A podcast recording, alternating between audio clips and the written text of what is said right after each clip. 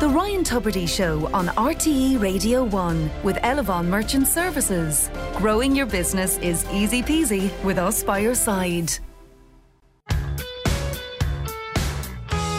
I love, I love to hear that. Uh, well, our guest this morning is Aoife Martyn, and she has written a one woman show inspired by her life as a. Nurse. As a nurse. Okay. Nurses of Ireland. Anyone working in the medical profession will enjoy, I think, our conversation this morning because you, your, your, your nursing career as, uh, and your acting career are crisscrossing together. But let's say hello to Marion this morning. Who's Marion?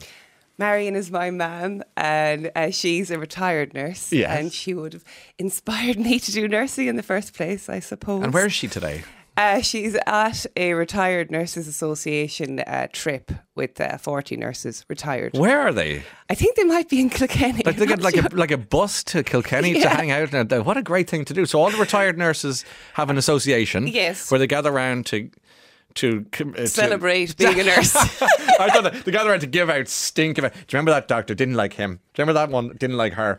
But no, it's actually much more celebratory. Yeah, and they're going around. Kilkenny, the beautiful streets of Kilkenny. I think K- Kilkenny they're in now, and they're doing a little bit of a tour around, just you know, a little bit of a getaway. What a nice thing to do. I mean, in retirement, just to Yeah. Mm-hmm. keep, keep the connection going. And and when you were little, then uh, Mm. did you did was your mum's nursing very much part of part and parcel of your life at home? Yeah, completely. Um, I suppose I've, I always remember her going to nights, and obviously there would be a lot of cheers. But Yeah. yeah, no, I always looked up to her as a nurse, and um, yeah, for most of my youth as a little girl, I would always have thought I want to be like Mam. You know, Yeah, of course. Um, where did she? Where was she nursing? she was in Castlebar. okay, so you Yeah. at the Mayo connection. Yes, yes. And when you got to say fifth or sixth year, let's let's go to the CAO form. I think that's Mm-hmm. always kind of a pivotal point in an Irish person's life. Yes. What was your number one? At the time, it was art. Was Um, it? Yes, all the way through secondary school, I had gone down a more artistic uh, route, um, which to my parents' delight. And um, everyone that said, you know, you'll be a nurse like your mum, I was saying, no, no, no. Um, but then by the time it came to it, literally the night before, I swapped everything around and put nursing first. Why? I don't know. Such I must have got the calling. I, I literally don't know what Yeah. happened. Um, but yeah, I think it was just more. I, I you know, I had a lot of, uh, you know, pe- talking to people about art and maybe you know, there's not much work out of it and stuff. And Yeah. then really, then I don't know. It literally just was something I thought maybe I'm better off going with the nursing first. So you went for it. You went Yeah. for it. Um, but obviously, you know, underneath, bubbling underneath, always was this Creative. artistic, Yeah, yeah. creative urge. Yeah. So what do you do with that urge? As a matter of curiosity, do you do you suppress it, or can, can you you know embrace it? You know, especially when you were studying Mm. to, to become a nurse. Well, when I was in Galway University, I would have joined the musical society. Ah, of course. uh, and had to go with the drama society. That wasn't failed that. Uh, So I went back to the musical one. Um, but no, yeah, that was really it, and kind of that kind of got me through. You know, scratched my creative itch in Yes, college. yes. Um, and yeah, it was definitely a good outlet to have because being a student nurse, it was great fun sometimes, but it was quite stressful. I- do you it, know? it strikes me uh, that yeah, being a student, anything in the medical world, Mm. be it a doctor or a nurse, or I'm sure there are other aspects of it too, seems to be. And I, I mean, like, I've never been one, but seems to be like it, it- very intense, um, very poorly paid, and very crazy hours. know, why do we do it? Well, there's the question. In, yeah. you, you, you're now presenting and guesting on the show today. It was great. but no, please answer that question if you could. Um, God, it's hard to say. You know, I think a lot of nurses would agree that after a very stressful shift or a really hard, exper- tough experience, you kind of think, I don't know if I'm able for this. And but then there might be one little tiny experience that would have been a lovely exchange with a patient or family or relative, um, and that kind of I suppose, destroys all the other bad Yeah. feelings that you might have had about it. Um, but yeah, no, mostly, to be honest, it's like I. A lot of times, I, when I was a student, I, I kind of questioned if I was able for it at all. But Yes. yeah, those kind of nice moments pull you through, really, when they happen. Which, when they do, it's yeah, you of They're, they're obviously, yeah, they, they sound like they're profound enough to, Yeah. to take away all the rubbishy bits that Yeah. you didn't like.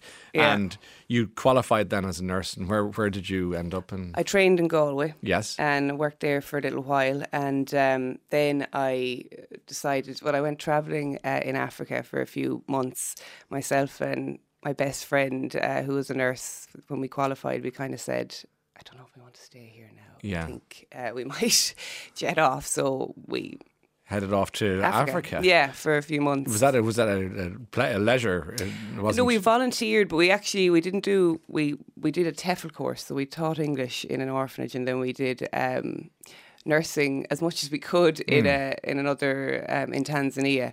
We were in Ethiopia and Tanzania, and um, we couldn't really. The, the language barrier was hard enough to yeah to nurse. what did you think of those countries and people and life Ethiopia there? was one of the most amazing places Really? I've ever been. Yeah. Yeah. Oh my god, it was just I I literally it was hard to leave it. It was absolutely beautiful. The people Yes. were amazing. Because I think a lot of people would have associated with you know famine times That's and right. poverty, but it, it is beautiful and. There's not many tourists there as well, which makes it even more. Yes. Yeah. So you, that's an experience that you would Yeah, rate highly in your life. absolutely. Yeah. Uh, but then you're back to back to work. Yeah, then came back, and I think it was after that I was like uh, thought more seriously about acting. So Okay. then went back to Galway, nursed, and uh, then I did part time acting classes, and then applied to the Gaiety School of Acting. And, And then you're into you. Yeah. You you ended up as a general nurse in A and E, yes, um, and you've said that, that that's when things got scary. And we'll Yeah. Come to the acting in a moment, if that's okay. But I'd love to know what does that mean because I think that for a lot of us who, you know, have passing knowledge of the health system, for those of us who are fortunate enough not to have to be there very often, we don't really see the cold face or feel it. Hmm. So when you say scary, what does that mean to, to somebody who doesn't understand? I think uh, a lot of the times when it was staff shortages, uh, you felt a little bit out of your depth and you were trying to hold it together for somebody in a, on a trolley or a family member looking at you going, you know.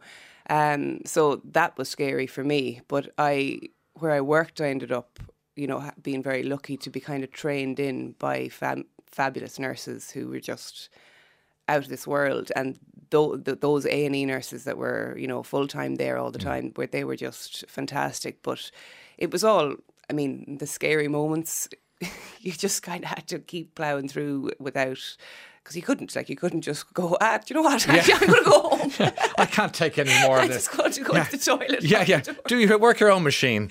Um, I'm out of here. But you can't put your fingers in your ear, and, Yeah. and, and that, that's what it is. It, it's it, it, this is. I, I don't know how you feel about the word vocation. To me, it sounds a little old fashioned and Yeah, a bit out of out of. You're nodding with that. Yes, yeah, that's I am. nonsense. So then, why would anyone invite this career? in it, it sounds like we're back to the original answer you gave. us. Yeah. It's uh, the good bits outweigh the bad bits. Yeah, no, they do. They do completely. And I think um, at the end of the day, a lot. I, well, definitely the pandemic showed that nurses are, you know, we're human as well, not like angels. You know. Yeah. A lot of people said, "Oh, "How you do it? These are all angels," and you think, "I don't feel do- like an angel." Well, what does do I look like an angel to you? Uh, when do you? How do you react to that thing, or your angels and your vocation, all that language around nursing for people who aren't in nursing? It's really convenient, but how how do you feel about it? Um, well, I smile and nod usually and go, Yeah. oh, thanks. But I think in general, you, you just certainly don't feel that way when, because little do they know, like you literally are sweating and like, you know, absolutely on the inside, everything might be very stressful, but you're holding it quite a, you know, Yes. Keeping the face on, the game face yeah. on. But uh, no, I like. I mean, I think people mean well, and they, you know, the people, you know, you always hear as well. You know, nobody ever thanks you enough, and it is lovely to hear it. But I suppose in the moment, you're kind of just like, yeah, thank you. Uh, Were you nursing during lockdown? I was up until um, no, well, I continued. I was in A and E up until September 2020. How was that? That was that was tough. I found that quite. Yeah, that was testing. Because when when it happened, we we don't need to relive lockdown because it triggers people. Like I mean, really does, isn't it? you Yeah, it see, does. even I read an article now. Go, "Ugh." Yeah, yeah. But but we'll t- touch on it briefly if you don't mind, Aoife, where- whereby uh, you were a nurse, you were watching the news like everybody else. And you're hearing um, schools closing, people case numbers up. When did it become apparent to you that this is dark and deadly? Um, well, there was like a calm before the storm, really, mm. for A and E's because we, you know, everyone prepared for the worst, and it was literally a load of staff just standing. I did nights mostly, so we were all just there was no no patients were coming in because people were told to stay away, and then it came like a tornado, and it was non-stop. And I suppose the moment where I, when I was like donning the PPE gear for the whatever time that night, and yeah, just um, going into the COVID section, sweating and maybe not having had a break, or yeah, it, it, to be honest, it was those kind of nights where you were just completely drowning in you know that where you kind of maybe thought I, I actually don't know if I can I don't know if I'm able to look after all these people at the same time. Um and that that was tough but like as I said I left that area and a lot of nurses stayed on and I a lot of nurses did leave like the A&Es as well do you know um, Because? because of the you know the level of stress I think and the you, they didn't have staff um but no, it was very testing, but um, yeah, that like the, at that moment, I remember just one of those nights where you were kind of like, "Is this going to be it now forever?" We're Yeah. going to be, yeah, um, and just the uh, the most awful feeling would probably be that you weren't able to deliver the best care to the people that were you were looking after. Yeah. You know, um, Because you're worried about them and Yeah, absolutely. and the uncertainty of it all, and the yeah. people sitting in cars outside going, "I can't come in," and Mm. oh Lord, you were dealing with a lot of psychological uh, Yeah. drama, physical sickness. It was a lot. Yeah, and a lot of uh, nurses in A and E might agree that you know because they stopped visitors coming in. One Hmm. part of that was was nice for us in that there wasn't like a Yeah. a cohort of people around, but in another way, it wasn't nice for the patients at all because well, you, know I'd be the same if I'd nobody in with me and you're lonely. You're isolated. You're, yeah. yeah, so that was hard. That was hard as hell. Yeah. And you know, I remember at the time the the Abbey did the Dear Mm. Ireland project, um, and that offered you strangely this outlet. And Yeah. n- now we're now converging, marrying, if you like, the two careers in your life. Uh, because uh, you wrote this monologue that uh, was so well received. Congratulations! Tell us a little bit about that. Um, yeah, so that was in the first two. I was actually I went off the two weeks in March at the very beginning with symptoms. Um, I never got swabbed, but I assumed it was COVID.